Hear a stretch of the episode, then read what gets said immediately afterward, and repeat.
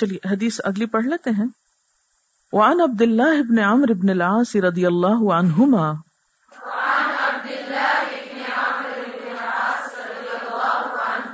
قال، سمعت رسول الله صلى الله عليه وسلم يقول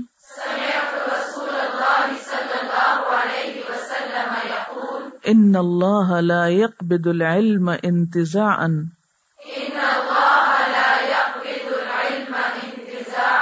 ينتزعه من الناس. ولكن يقبض العلم بقبض العلماء. حتى إذا لم يبق عالما اتخذ الناس رؤوسا جهالا.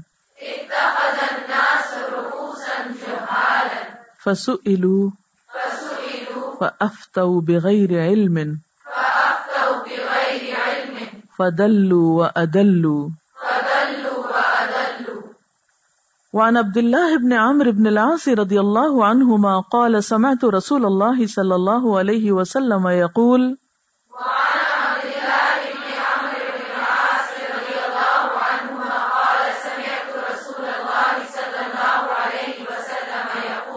ان الله لا يقبض العلم انتزاعا ينتزعه من الناس ان اللہ لا يقبض العلم انتزاعا ينتزعه من الناس۔ اس کو اس دفعہ میں نے ملا کے پڑھا ہے، غور کیجیے۔ اس لیے، لا يقبض العلم انتزاعا ينتزعه من الناس۔ لا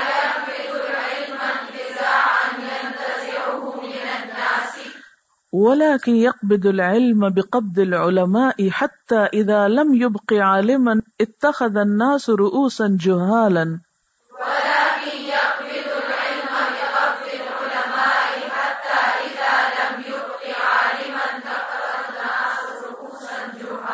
فسئلوا فأفتوا بغير علم فضلوا وأدلوا.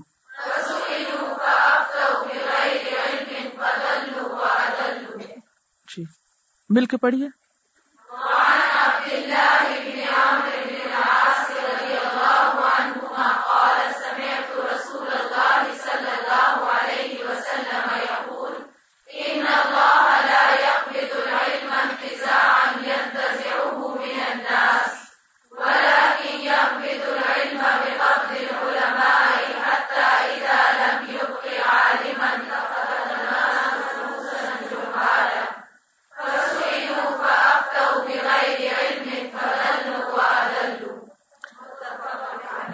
شابش. وعن عبد الله بن عمرو بن العاص رضی اللہ عنہما.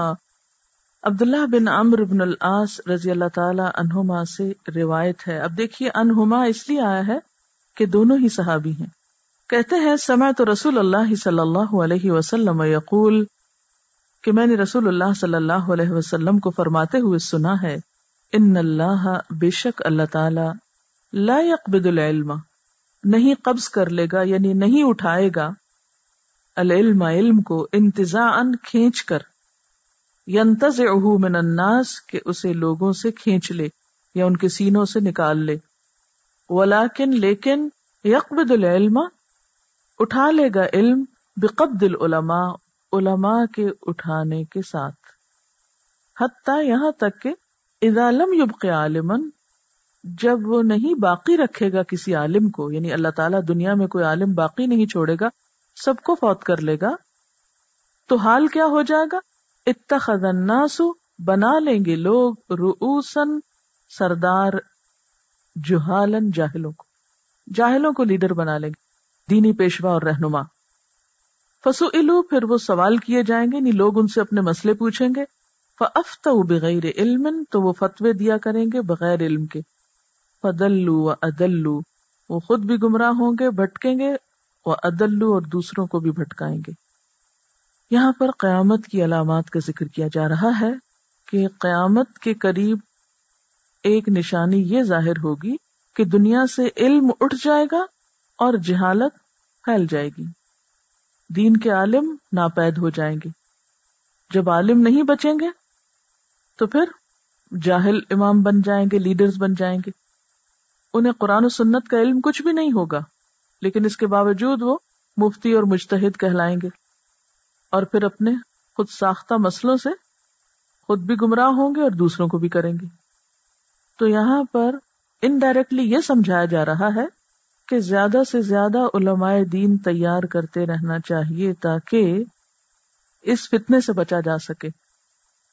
لیکن جب لوگوں کی ہمتیں کم ہو جائیں گی، مقاصد بدل جائیں گے، مقصد دنیا کمانا ہو جائے گی تو پھر ظاہر ہے کہ لوگ اپنے آپ کو اس کام کے لیے وقف نہیں کریں گے، تو دنیا میں جہالت عام ہو جائے گی۔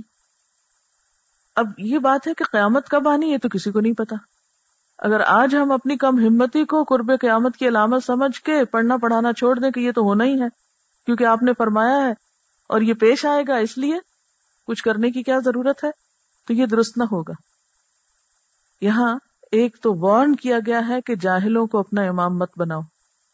یعنی لا علم لوگوں یا بے علم یا جاہل لوگوں کو پیشوا مت بناؤ کہ جن کے پاس قرآن و سنت کا علم نہ ہو۔ دوسری طرف اس بات کی تاکید کی جا رہی ہے کہ زیادہ سے زیادہ علماء دین تیار کرو۔ اور تیسری چیز پھر قیامت کی نشانی۔ لیکن قیامت کا وقت اللہ تعالیٰ نے کسی کو بھی نہیں بتایا۔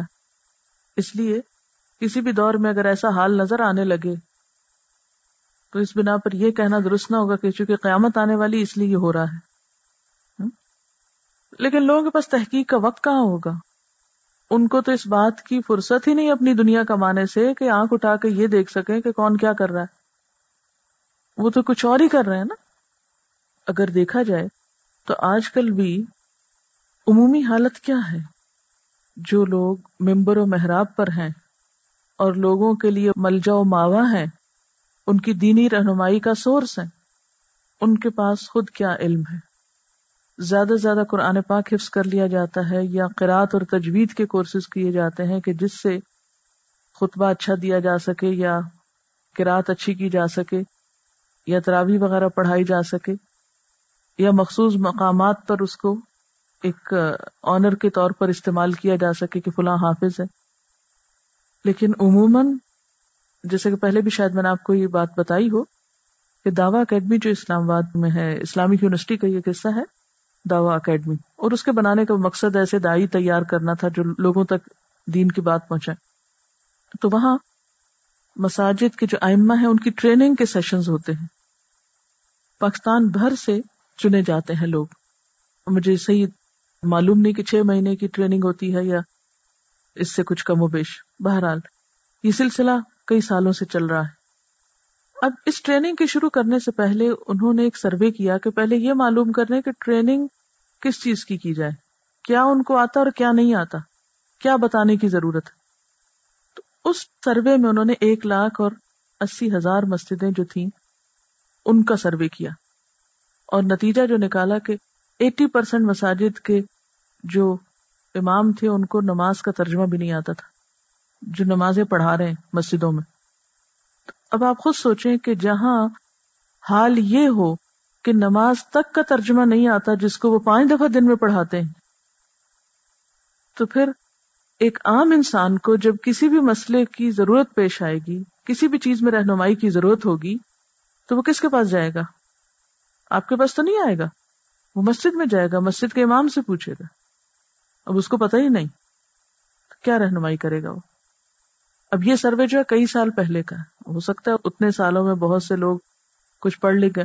اب آپ دیکھیے، مشکل یہ بھی ہے نا کہ جہاں ہمارے عموماً دینی علوم حاصل کیے جاتے ہیں، وہاں علمی لحاظ سے وہ کوالٹی بھی نہیں ہے۔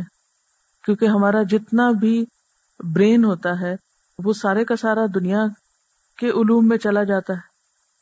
کیونکہ دنیا جو پرائرٹی جب دنیا میں چلا جاتا تو دین پڑھنے والے پھر خصوصاً مرد حضرات میں جو دین پڑھنے والے ہیں، وہ پھر عموماً ان کا جو آئی کیو ہے، وہ بھی اتنا وسیع نہیں ہوتا۔ پھر یہ کہ دنیاوی تعلیم نہ ہونے کے برابر ہوتی، براہ راست مدرسوں میں داخلہ لیا جاتا ہے پہلی جماعت سے۔ اب سب مدارس جو ہیں، وہ اسٹینڈرڈ کے نہیں ہوتے۔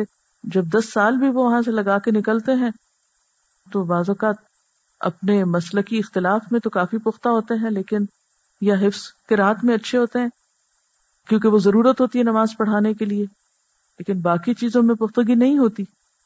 بعض لوگ پڑھتے بھی ہیں تو بعد میں مختلف پیشے اختیار کر کے اپنا دینی علم بھلا بھی دیتے ہیں۔ تو کئی ایک مسائل ہیں، ان کی مشکلات الگ ہیں، ادھر الگ ہے اب جب مسجد کے امام کے پاس ہی علم نہیں ہے، علمی دینی رہنمائی کس چیز کی ہوگی؟ اور اس کا نقصان آپ دیکھ رہے ہیں، دن ب دن بڑھتا ہی چلا جا رہا ہے۔ تو اصل پھر ضرورت کس بات کی ہے؟ خدا کا خوف پیدا کرنے کی۔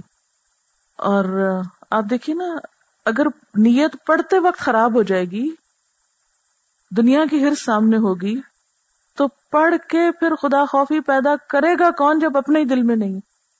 آغاز نیت ہی، بنیاد ہی بگڑ گئی۔ تو پھر وہ سلسلہ تو چلتا چلا جائے گا اور یہ ایک پیشہ ہی بن کے رہ جائے گا۔ ایک اور بات ہے کہ عالم دین کا تصور بھی ہمارے ہاں کیا ہے؟ وہ جو فک کا ماہر ہو یا چند اختلافی مسائل کا ماہر ہو۔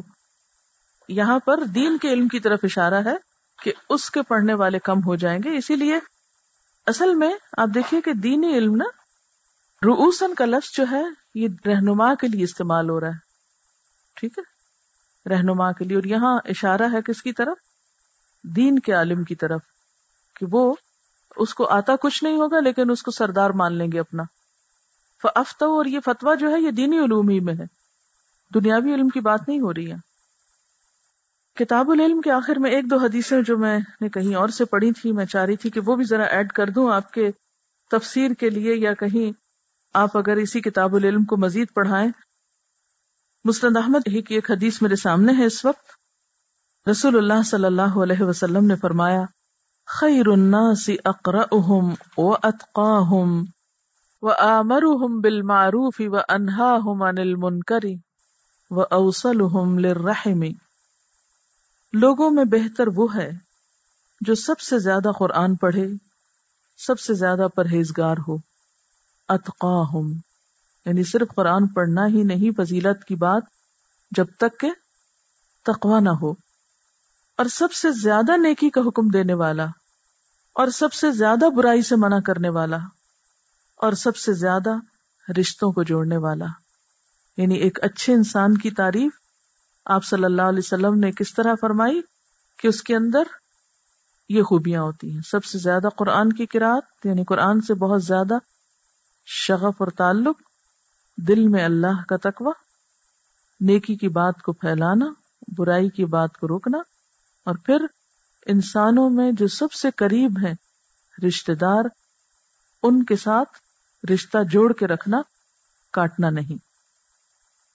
ایک اور حدیث، رسول اللہ صلی اللہ علیہ وسلم نے ایک اور جگہ فرمایا، من غدا الى المسجد، لا يريد الا ان يتعلم خيرا او يعلمه كان له كاجر حاج تاما حجته۔ جو شخص مسجد کی طرف نکلا، بھلائی سیکھنے یا سکھانے کے علاوہ اس کا کوئی ارادہ نہیں۔ جو شخص مسجد کی طرف نکلا، کیونکہ ایک اسلامی معاشرے میں مسجد ہی وہ مقام ہے جہاں دین کی بات سیکھنے اور سکھانے کا موقع ہوتا ہے۔ انہیں مسجد میں یا تو نماز پڑھی جاتی یا پھر دین سیکھنے سکھانے کا کام ہوتا ہے۔ فرمائے جو شخص مسجد اس نیت سے گیا کہ بھلائی سیکھے یا سکھائے، اور کوئی مقصد نہیں کہ اپنے کانٹیکٹ بڑھا کے بزنس کو پھیلائے یا کوئی اور وجہ تو ایسے شخص کے لیے ایک حاجی کے مانند ثواب ہے جس کا حج مکمل ہو چکا ہو۔ یعنی ایک دفعہ مسجد میں اس غرض سے جانا۔ اب آپ دیکھیے کہ ہم خواتین اگر مسجد نہیں بھی جاتی، کسی بھی جگہ جاتی اور وہاں جانے کا مقصد اس کے سوا اور کچھ نہ ہو، کہ خیر کی بات سیکھنا یا سکھانا، اور کوئی غرض نہیں، کوئی مطلب نہیں۔ تو اجر و ثواب کتنا ہے؟ گویا ایک حج کر کے انسان لوٹا ہے۔ ایک اور حدیث ہے، مسند احمد کی۔ حضرت ابو حرارا سے روایت ہے، رسول اللہ صلی اللہ علیہ وسلم نے فرمایا، من دخل مسجدنا هذا ليتعلم خيرا او يعلمه كان كالمجاهد في سبيل الله ومن دخله لغير ذلك كان كالناظر ما ليس له جو شخص ہماری اس مسجد میں داخل ہوا یعنی مسجد نبوی کی فضیلت ہے، کہ خیر سیکھے اور سکھائے، وہ مجاہد فی سبیل اللہ کی مانند ہے۔ تو یہاں جو شخص نبی صلی اللہ علیہ وسلم کی مسجد کی طرف، کیونکہ آپ نے اس مسجد کی طرف خاص اشارہ کیا، اس لیے نکلے کہ خیر سیکھے اور سکھائے، وہ مجاہد فی سبیل اللہ کی مانند ہے۔ اور جو اس کے علاوہ کسی اور کام کے لیے داخل ہوا، وہ اس شخص کی مانند ہے۔ جو اس چیز کو دیکھ رہا ہے جو اس کی نہیں۔ یعنی دنیا دنیا تو ختم ہونے والی ہے نا، تو جانے والی ہے۔ ایک اور حدیث ہے، عبداللہ بن عمر بن اللہ سے روایت ہے کہ ایک دن رسول اللہ صلی اللہ علیہ وسلم اپنی مسجد مسجد نبوی میں آئے۔ وہاں دو جماعتیں بیٹھی تھی ایک جماعت ذکر و تصویر میں مشغول تھی، دوسرے لوگ دین سیکھنے سکھانے میں لگے ہوئے تھے۔ آپ نے فرمایا، دونوں جماعتیں نیک کام میں لگی ہوئی ہیں۔ لیکن ان میں سے ایک جماعت دوسری جماعت سے افضل ہے۔ یہ لوگ تو ذکر الہی اور دعا اور استغفار میں لگے ہوئے ہیں۔ اللہ چاہے گا تو انہیں دے، نہ چاہے تو نہیں دے گا۔ یعنی دعا قبول کرنا چاہے تو قبول کرے گا، نہیں تو نہیں۔ رہی یہ دوسری جماعت، تو یہ لوگ علم دین سیکھنے سکھانے میں لگے ہوئے ہیں۔ اور مجھے معلم بنا کر بھیجا گیا ہے۔ یہ کہہ کر آپ اسی جماعت کے ساتھ بیٹھ گئے۔ صحیح مسلم کی روایت ہے یہ۔ تو اس سے بھی کیا پتا چلتا ہے کہ جن مجلسوں میں علم دین سیکھا سکھایا جا رہا ہو، وہ پسندیدہ مجالس ہیں۔ اسی طرح اس دفعہ جب ہم مسجد نبی گئے تو وہاں یہ کاغذ کوئی دے رہا تھا اور اوپر دیکھا تو وہ حدیث لکھی ہوئی ہے۔ قال رسول اللہ صلی اللہ علیہ وسلم، من جاء مسجدی حاضا لم یأتہ الا لخیر یعلمہ او یتعلمہ، فہو بمنزلت المجاہد فی سبیل اللہ۔ رواہ ابن ماجہ و احمد۔ یہی حدیث اس کے شروع میں۔ الفاظ کا فرق ہے اور ابن ماجہ کی روایت۔ دوسری مسند احمد کی روایت تھی کہ جو شخص میری اس مسجد میں آتا ہے اور اس کے سوا کسی غرض سے نہیں آتا کہ یا تو سیکھے یا سکھائے، تو وہ اس شخص کی مانند ہے جو اللہ کے راستے میں جہاد کرتا ہے۔ اس سے کیا پتا چلتا ہے؟ جیسے سورت التوبہ کی وایت ہے جس میں آتا ہے وما كان المؤمنون لينفروا كافة، فلولا نفر من كل فرقة منهم طائفة ليتفقهوا في الدين ولينذروا قومهم اذا رجعوا اليهم لعلهم يحذرون۔ کہ ضروری نہ تھا کہ سب کے سب مسلمان میدان جنگ میں نکل جاتے۔ پھر ایسا کیوں نہ ہوا کہ کچھ لوگ دین سیکھنے کے لیے نکلتے اور اس میں سمجھ بوجھ پیدا کرتے اور پھر وہ آگے اس کو سکھاتے، جب اپنے علاقوں کی طرف لوٹتے تاکہ وہ بھی ڈرتے۔ یہ سب باتیں جو میں اس وقت کر رہی ہوں، یہ دل لبھانے کو نہیں کر رہی۔ اب یہ دیکھیے، خیر خیر خیر خیر سیکھنے، خیر سکھانے۔ تو معلم الناس الخیر، مجاہد فی سبیل اللہ کا درجہ رکھتا ہے۔ خصوصاً اگر اس مسجد میں بیٹھ کے یہ کام کرتا ہے۔ اور وہاں اگر آپ دیکھیں تو اثر کے بعد، مغرب کے بعد، عشاء کے بعد، فجر کے بعد، مختلف ہلکے بنے ہوئے تھے۔ اور خواتین کی طرف بھی اسپیکر میں سے آواز آتی ہے۔ اب کچھ لوگ صرف یہ در سننے کے نماز کے ساتھ یہ در سننے کی نیت سے جاتے ہیں اور سنجیدگی سے بیٹھ کے سنتے ہیں۔ افسوس یہ کہ ہمارے ہاں مسجدوں میں اس قسم کا کوئی نظام باقی نہیں رہا۔ تو اس کے ریوائول کی ضرورت ہے۔ واخر دعوانا الحمد للہ رب العالمین۔ سبحانک اللہم و بحمدک نشہد اللہ الہ اللہ انت نستغفرک و نتوب الیک۔ السلام علیکم و رحمۃ اللہ وبرکاتہ۔